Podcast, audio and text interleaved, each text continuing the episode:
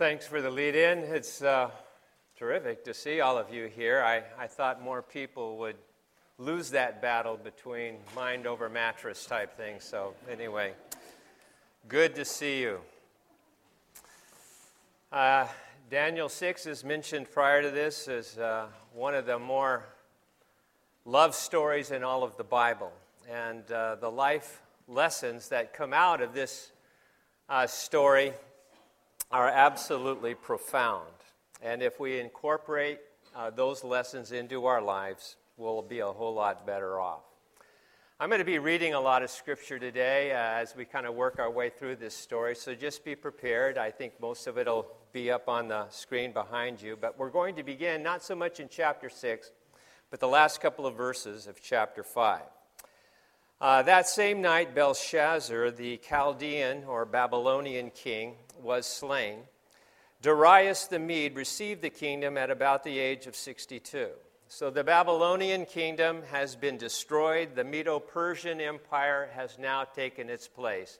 70 years has passed since Daniel was brought into uh, the land of, of Babylon, and now he's in the land of the Persian, Medo Persian Empire.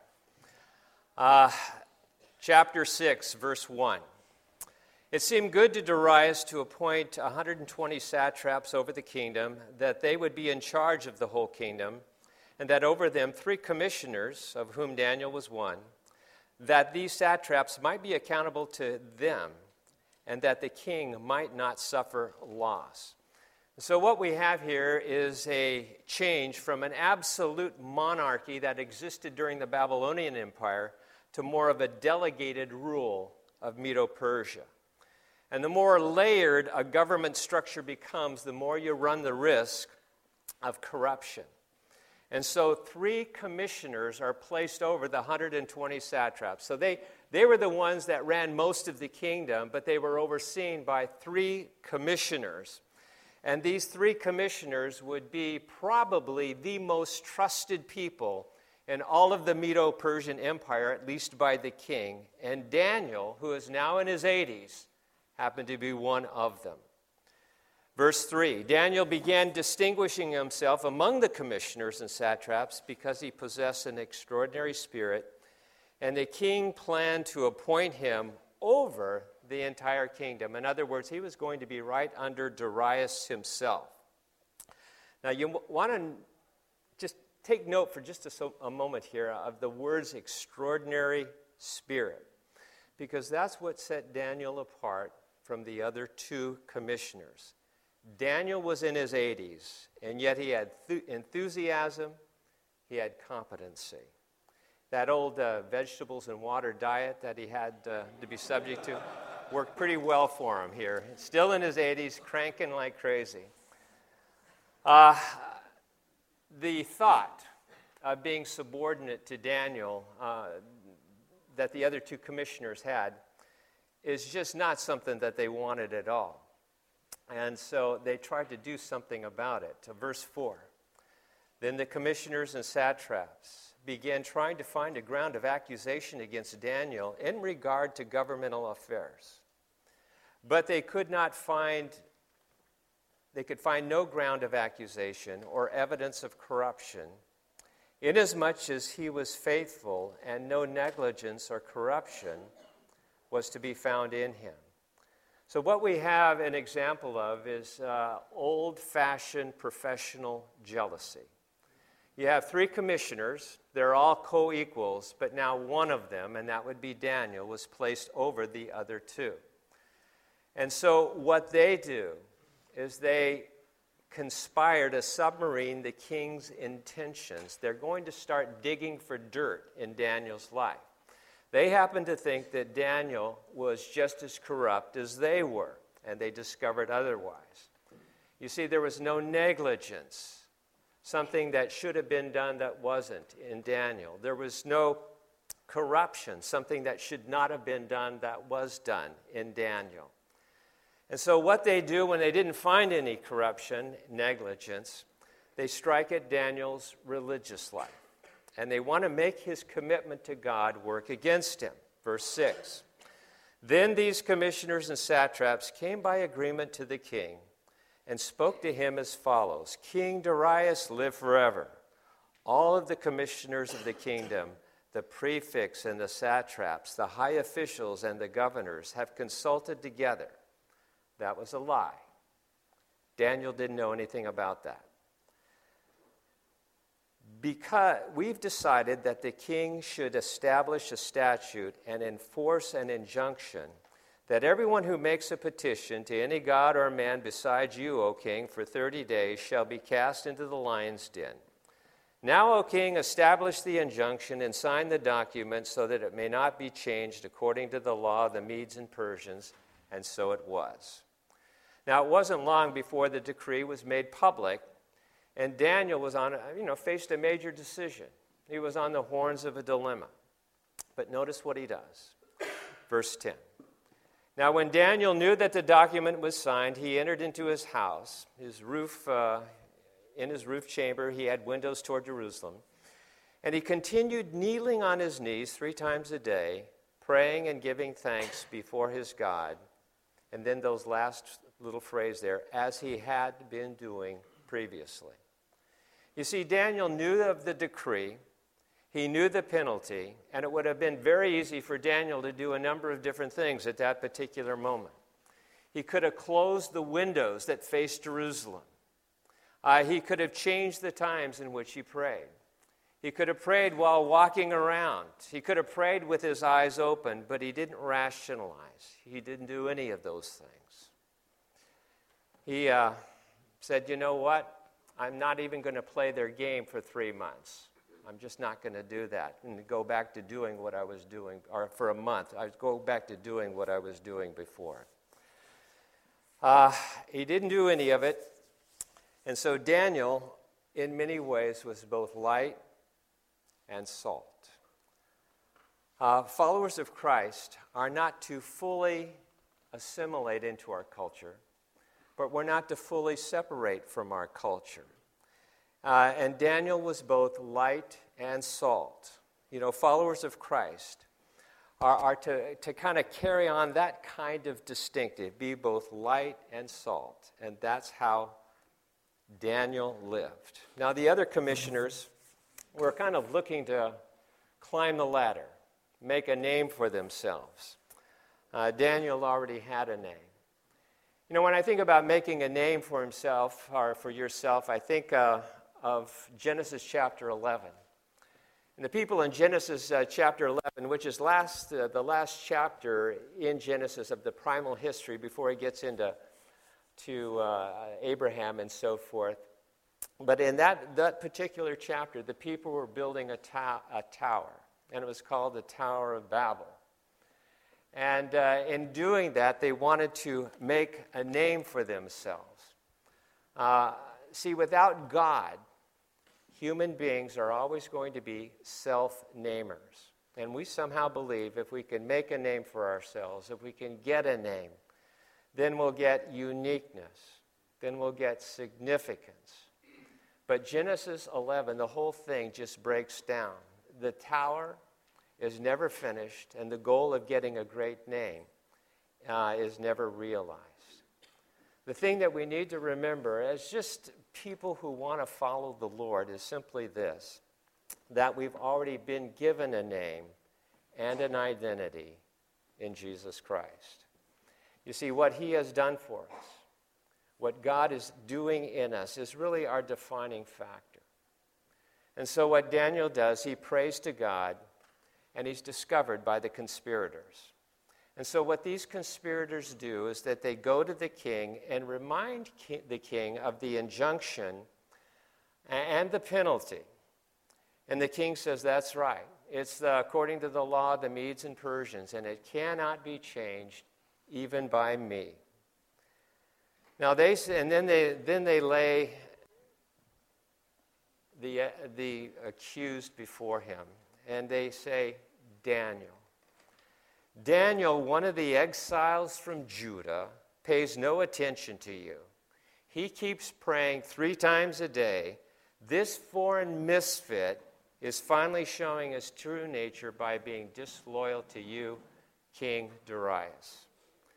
And Darius was at that time incredibly upset because he had been tricked into signing a decree that threatened somebody that he loved and respected.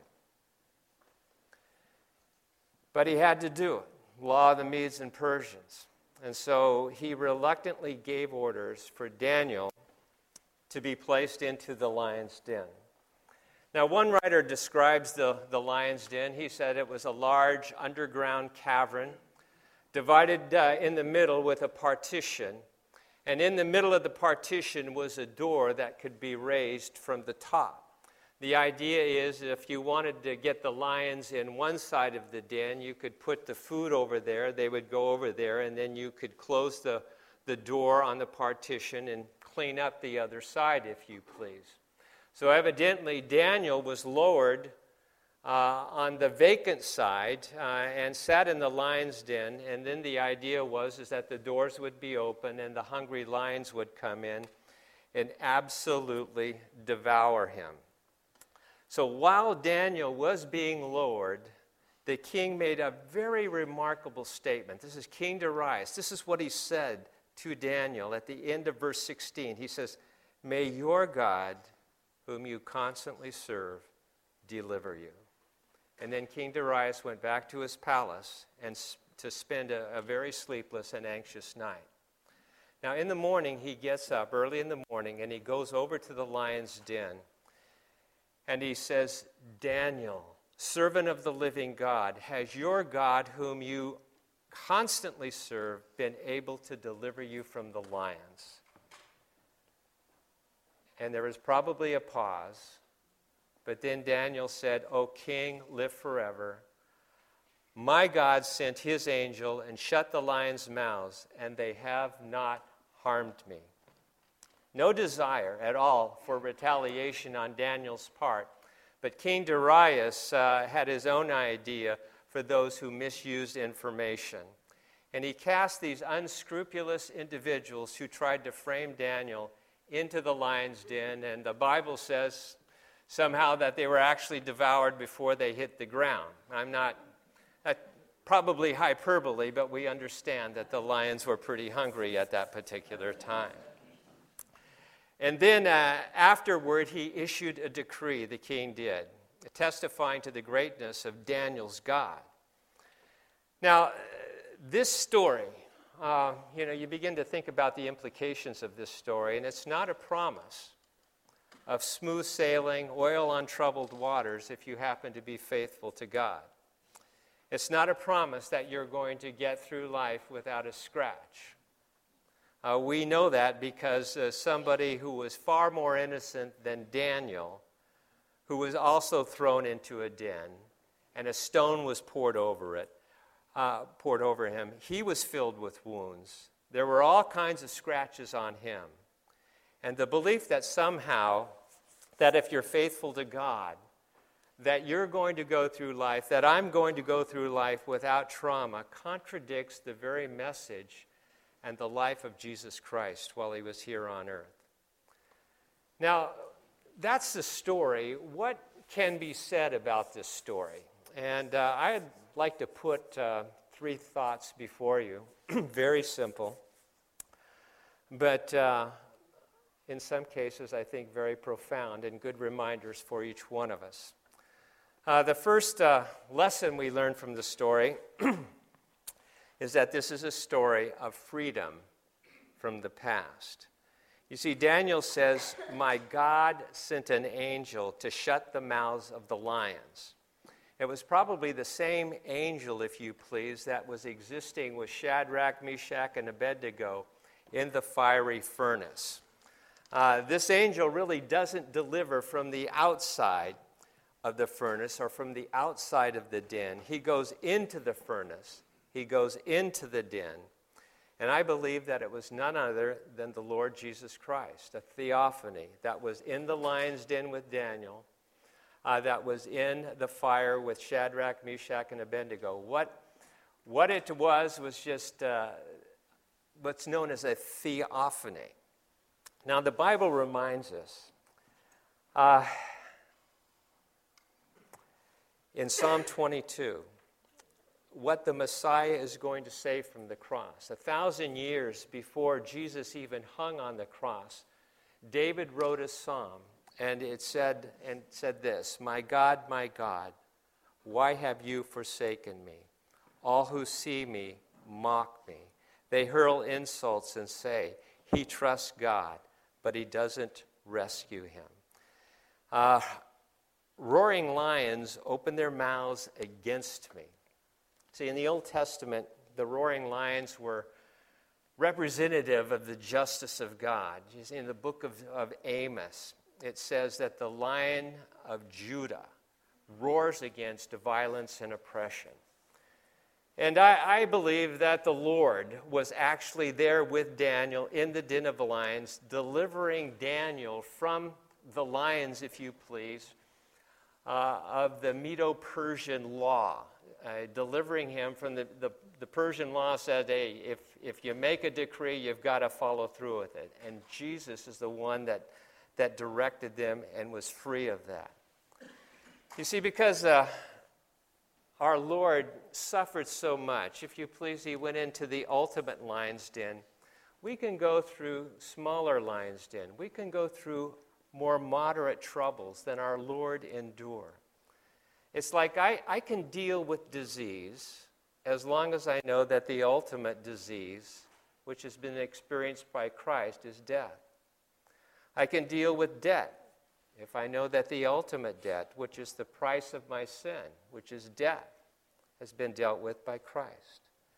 I can deal with loneliness if I know that the ultimate loneliness, which is to be cast into eternal hell, excluded forever from the presence of God, has already been dealt with by the Lord Jesus Christ. See, the words Daniel means God is my judge. And I think of the words, Well may the accuser roar of things that I have done. I know them all and thousands more, but Jehovah knoweth none. You see, I have freedom from my past, from my past indiscretions, from my past sin, for all the ugly things that I've done in my life, uh, because the justice of all that I've done has been satisfied by the Lord. So, in many respects, when you look at a story like this, it's freedom from the past. Uh, but it's also a story of faith in the present. Uh, I want you to notice what it was that captured the attention of Darius. It was the example of a man who endured a set of unfair circumstances. You see, unable to stop it, what Darius was, did is he watched Daniel go through it, just like you're watched when you go through circumstances that you do not deserve. And all of a sudden, in the mystery of God's working, you become the example. You become the lesson. You become the catalyst that God uses to change the heart, to change the life of somebody else. You know, it was under the reign of Darius the Mede. He was probably a co regent with Cyrus the Persian, the Medo Persian Empire during that time, but it was under the reign of Darius that the Jews were allowed to go back to their homeland after 70 years in exile. Uh, on the human side, Daniel's example may have helped soften Darius uh, toward the Jewish people. It's worth noting how Daniel encountered this trial. He encountered it with faith. It says in verse 23 that he simply trusted God. Uh, in the Christian life, there are three sources of trials that, and you, deal with each one of those sources of trials by faith. Uh, you're going to be tempted by Satan, no question about it. 1 Peter 5 says, resist the devil, firm in your faith. You're going to be tempted by the world. 1 John 5 says, This is the victory that overcomes the world, even our faith. You're going to be tempted by the flesh. Galatians chapter 5 says, Walk by the Spirit, and you will not carry out the desires of the flesh. Now, the critical question is how do we develop that kind of faith? And there's an old writer named A.T. Pierson. He's long gone now, but he, he said this God's prescription for faith is know me better, and you will trust me more. And that's how Daniel had the faith for this particular moment. He spent 80 years of his life knowing God. He trusted God before Ashpenaz, way back in chapter 1, when it came to eating the king's choice food that came from the table. He trusted God during the time where he was uh, dealt with Nebuchadnezzar when he interpreted dreams in chapter 2 and again in chapter 4. Uh, he trusted God when he dealt with Belshazzar in chapter 5. We didn't discuss him, but he was the last king of the Babylonian Empire before it fell when he read the writing uh, on the wall. So Daniel cultivated a relationship with the Lord so that when the ultimate test of his life came, he was able to trust God again in chapter 6. You don't cultivate character during a time of crisis, but during a time of ease. Uh, faith needed to trust God is cultivated when things are going well. So don't ignore corporate worship. Don't ignore spiritual formation. Don't ignore your small groups. Don't ignore the disciplines of the Christian life. You think, you know, things are going well and it's just easy to put stuff aside. But it's during those times when things are going well, when the wind of God happens to be behind your back, that you nurture the kind of faith that you're going to need, that I'm going to need during times of trouble. So it's the community of God's church. If we, if we just show up every single week and be with the people of God, somehow just mixing it up gives us the kind of strength and courage necessary to stand before God and honor Him in the midst of the difficulty. Now, why is Daniel so effective and such a lightning rod at the very same time? Well, it's because he lives in two different worlds uh, one eternal and one temporal. Uh, and if you live in two worlds, an eternal world that's designed with God and a, and a temporal world here on earth, you're never going to be understood completely by those who only live in one world. You know, uh, a man named Tim Keller describes something very, very insightful in, in uh, Tolkien's trilogy. He says, um, he's, you know, he talks about the two heroes. And what did I do? Oh, God, that's cool. anyway, uh, you know, the two heroes who are marked out as just very pedestrian people, they go off and they ally themselves with noble and angelic type beings.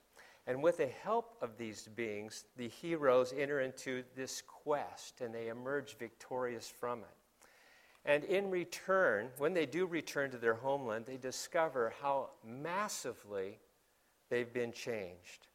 Uh, their alliance with the angelic beings has given them a new greatness, where they laugh louder, feel sorrow more deeply, see further into the future, and remember the wisdom of past better than ever before.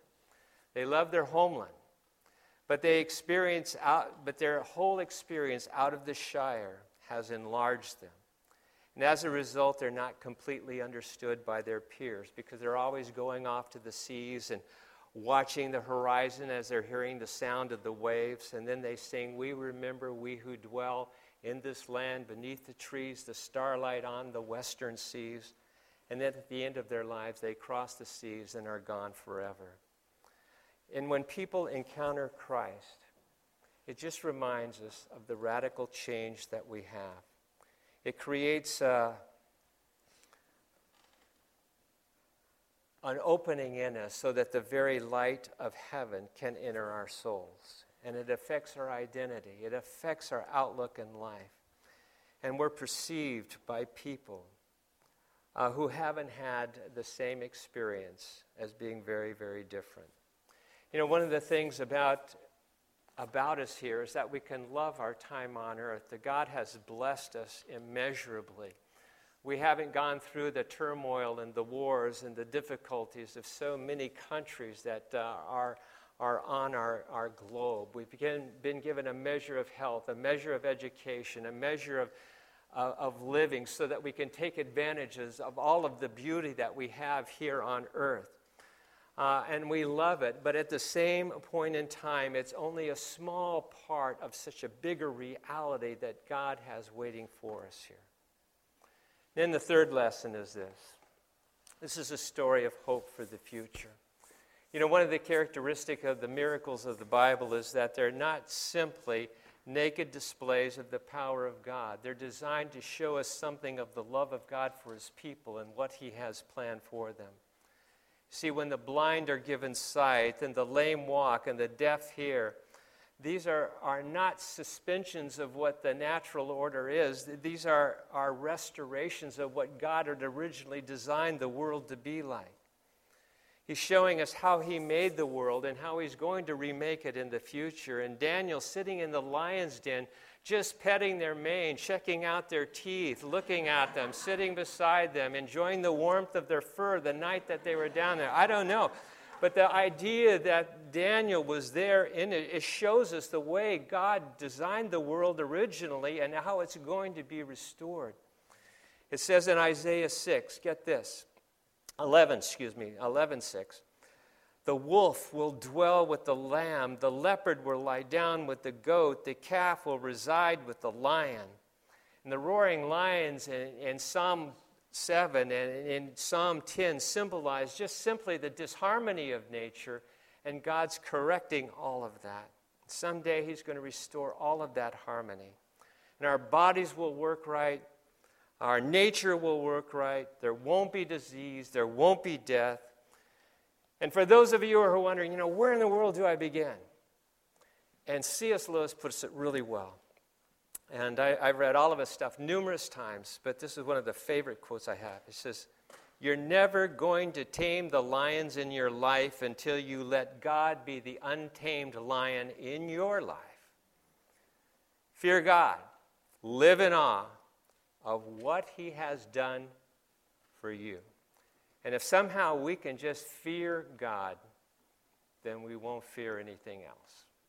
Father, thanks for this story here and for it reminds us of the nature of uh, what you've called us to do here uh, during our time on earth. And that's to simply know you, get to know you better, trust you more. Uh, Lord, we thank you for the trials that you put us through. It's not that we enjoy them, we don't. But Father, we know that if we respond to them in the right way, that we will become better men, better women, better young people, even better children.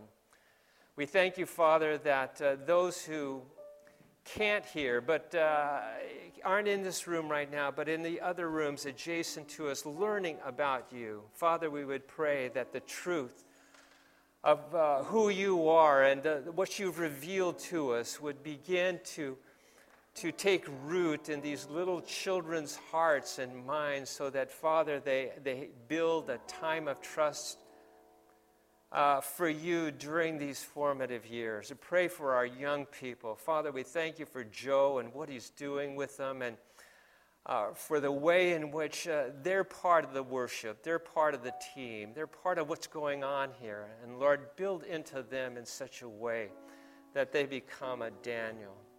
And we who are in the seniors, Father, may we live out our life with, with glory and with optimism and with joy and laughter and not crotchetiness. Father, we just, we want to be the kind of people uh, that you create us to be, and that would be magnetic and letting people know just by our smiles, our hellos, our words, uh, well timed words, just, uh, Father, that we know the King of the universe. And we thank you that you have gentle ways of even making us feel uncomfortable to get us back online. And Father, help us to be responsive to it. We thank you and praise you in Christ's name. Amen.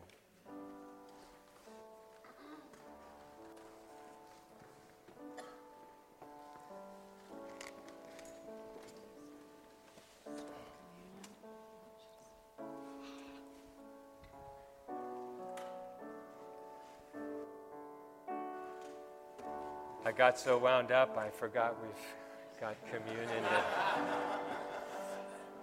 A good time to close our prayer uh, with time. Uh, I'll, I'll say a, a, quick prayer and thank the Lord for dying for us, and then I'd like uh, the whoever's going to help pass these out to come and.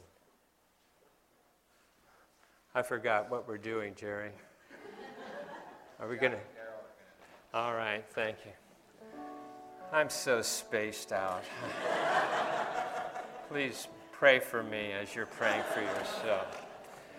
Uh, Father, we uh, thank you that you have given us this lasting reminder of your love and the substitutionary death uh, that um, uh, you endured so that we can be here uh, praising you for the life that we have. And we pray that uh, as the elements are passed out, that uh, this will be really the, the apex of our service today. Uh, that'll be the thing that we walk out of here with, knowing that we've communed with you, symbolizing your body broken in death and the blood that was shed so that we might have life. We thank you in Christ's name. Amen. Please hold the elements and we'll drink together and eat.